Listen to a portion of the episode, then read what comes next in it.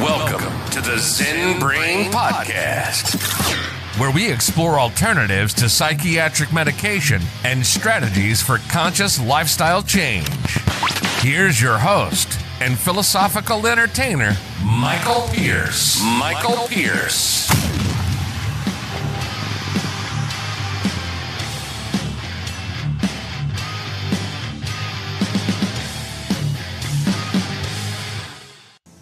In today's mental precept, I chose one that um, was related at least closely to the universal principle that we talked about yesterday.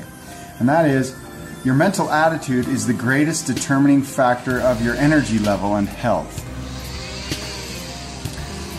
So, your attitude, having a good attitude, will raise your health and your energy level. Whereas a negative attitude, well, you'll feel tired and sick. Um, and that's really it. If you're feeling tired and sick, check your attitude. See where you're at. That's it for today's mental precept. See you next time.